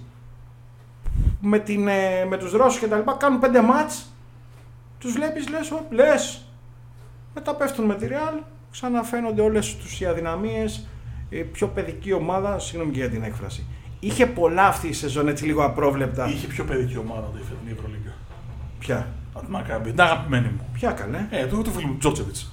Α, ναι, εντάξει. εντάξει ε, αστείο. Ε, ε, Έχεις δίκιο. Αστείο, αστείο. αστείο. Αστεία περίπτωση. Λοιπόν, ε, Μην ναι, γίνεσαι εμπαθή, σου έχω πει. Δεν είναι θέμα, στο έχω ξαναπεί, δεν είναι θέμα εμπάθειας. Είναι ένας προπονητής ο οποίος έχει στο μυαλό του όταν, όταν ήταν συγκλονιστικός παίχτης και για κάποιο λόγο στο κεφάλι του έχει κολλήσει ότι μπορεί να κάνει πράγματα που έκανε στο παρκέ όταν ήταν παίχτης. Δεν μπορούμε όλοι να κάνουμε τα ίδια πράγματα συνέχεια. Δεν είναι καλός προπονητή. Πιθανότατα θα έμπαινε στην οκτάδα όμως η Φενέρ και όχι η ΕΦΕΣ. Δεν θα έμπαινε στην Αν έμπαιναν οι, Ρο, οι Όχι, δεν θα έμπαινε. Ούτε η Φενέρ θα έμπαινε. Θα, δεν θα έμπαινε η Μπάγερν, η ΕΦΕΣ, η Φενέρ και η Μακάμπι και θα μπαίνανε οι τρεις ρωσικές. Και οι τρεις. Μες στο 8, μες στο 8 η Ούνιξ. OK. Okay. Τέλος. Δηλαδή δεν. Τώρα εντάξει, αυτό είναι μεταξύ τυρού και αχλαδιού δηλαδή που συζητάμε, αλλά δεν έχει καμία σημασία. Πες το. Τίποτα. Συνέχισε. Όχι, δεν έχω να πω κάτι. Είπα το, το λόγο, καταλαβαίνω αυτό που λέει ο Γιώργος. Έχει απόλυτα δίκιο. Δεν, στο κεφάλι μου γι' αυτό δεν ήθελα την ΕΦΕΣ. Ήταν ο μόνος λόγος που δεν ήθελα την ΕΦΕΣ. Απ' την άλλη, βέβαια, μια ψυχή που έχει περάσει και από αυτά τα μικρόφωνα ε, μου είπε εσύ, μου λέει, δεν πιστεύω στο κάρμα. Αλλά ένιωσα στο Final Four ότι αυτό που δεν της έδωσε η Ευρωλίγκα το 20, που το άξιζε 1000, ε, αντί να της το δώσει την back-to-back Ευρωλίγκα 20 και 21, της την έδωσε το κάρμα το 21 και το 22. Και το ακούω. Ναι, ξέρω και ποια ψυχή το, το έχει πει σίγουρα. Και το ακούω. και φτάνοντας στο, στο φινάλε ο- του επεισοδίου του σημερινού, να πούμε και σε μια άλλη ψυχή ένα ευχαριστώ. Γιατί μας έφερε επιτέλους το κασκόλ της Bournemouth. Μαζί με άλλα καλούδια τα οποία κοσμούν το στούντιο. Έτσι, α- έτσι ακριβώς. Σε ευχαριστούμε πάρα πολύ, Φίλιππε. Να είσαι καλά. Ρυθμό και αποφώνηση δεν θα βρούμε ποτέ σε αυτό εδώ. Όχι, όχι, εντάξει, ακούγονται σε αυτό το δηλαδή podcast. R&B από πίσω, φωνές, Όχι, χειροκροτήματα. χειρο- Ο κόσμος χειροκροτεί. Τα- χωρίς Αυτά να που λέμε. ακούσει. Αυτά που Έτσι, λέμε. έτσι. Τώρα τι θα βγει στο post θα δείξει. Υποσχόμαστε για τον καλύτερο δυνατό ήχο, αλλά θα δούμε πώς θα πάει. Αν δεν τα ακούτε όλα αυτά, μην δίνετε σημασία. Πείτε ότι είναι στη φαντασία μας εδώ πέρα. Λοιπόν, ε, μας διαβάζετε στο www.sportspavlagernis.gr Μας ακούτε στο YouTube, στο Podbean, στα Apple Podcasts, στα Google Podcasts, σε όλες τις πλατφόρμες αναπαραγωγής. Και κόλλησα και τίποτα. Πε- πε- για- Είναι αυτό που λέμε, αποφώνηση δεν θα κάνουμε ποτέ normal σε αυτό. Μας βρίσκεται στα social media, σε facebook, instagram και twitter. Ε, αυτό εκεί έπρεπε όπου να βάζουμε- πεις. Εκεί που βάζουμε ό,τι μας κατέβει στο κεφάλι, συν τα επεισόδια φυσικά και τα κείμενα. Γιώργο, Γιώργο Σύρου, σε ευχαριστούμε πάρα, πάρα πολύ. Εγώ σας ευχαριστώ. Ε, θα τα πούμε του χρόνου. Πήρα την πρωτοβουλία και ανανέωσα το ραντεβού μόνος μου. Είδες, με έχετε κάνει να Σεπτέμβριο, νιώσω, Οκτώβριο, να νιώσω άνετα. Οπότε αυτό προσκλήθηκα για την επόμενη Με χρονιά. τις ζέστες ή με τα πρώτα Με κρύα; τις ζέστες γιατί 1η Σεπτεμβρίου έχουμε ευρωμπάσκετ Γιάννη μου. Ναι, Μπορεί να είναι διακοπές ο άνθρωπος. όχι, όχι. Εδώ θα γίνεται να παίζει η εθνική και να είμαστε διακοπές. Μπορεί θα- να είναι διακοπές εκεί που θα παίζει η εθνική. ο άνθρωπος. Εντάξει, αυτό, αυτό το δέχομαι. Μ' άρεσε. Λοιπόν, ε, καλούς τελικούς να έχουμε. Ευχαριστώ για τη δεύτερη πρόσκληση. Περάσαμε ωραία. Ευχαριστώ πάρα πολύ. Ε, σε λίγους μήνες θα τα ξαναπούμε αυτά. Από τον Γιάννη Αλεξανδράτο που έχω απέναντί μου. Και τον Μάρκο Χάνα. Να είστε καλά.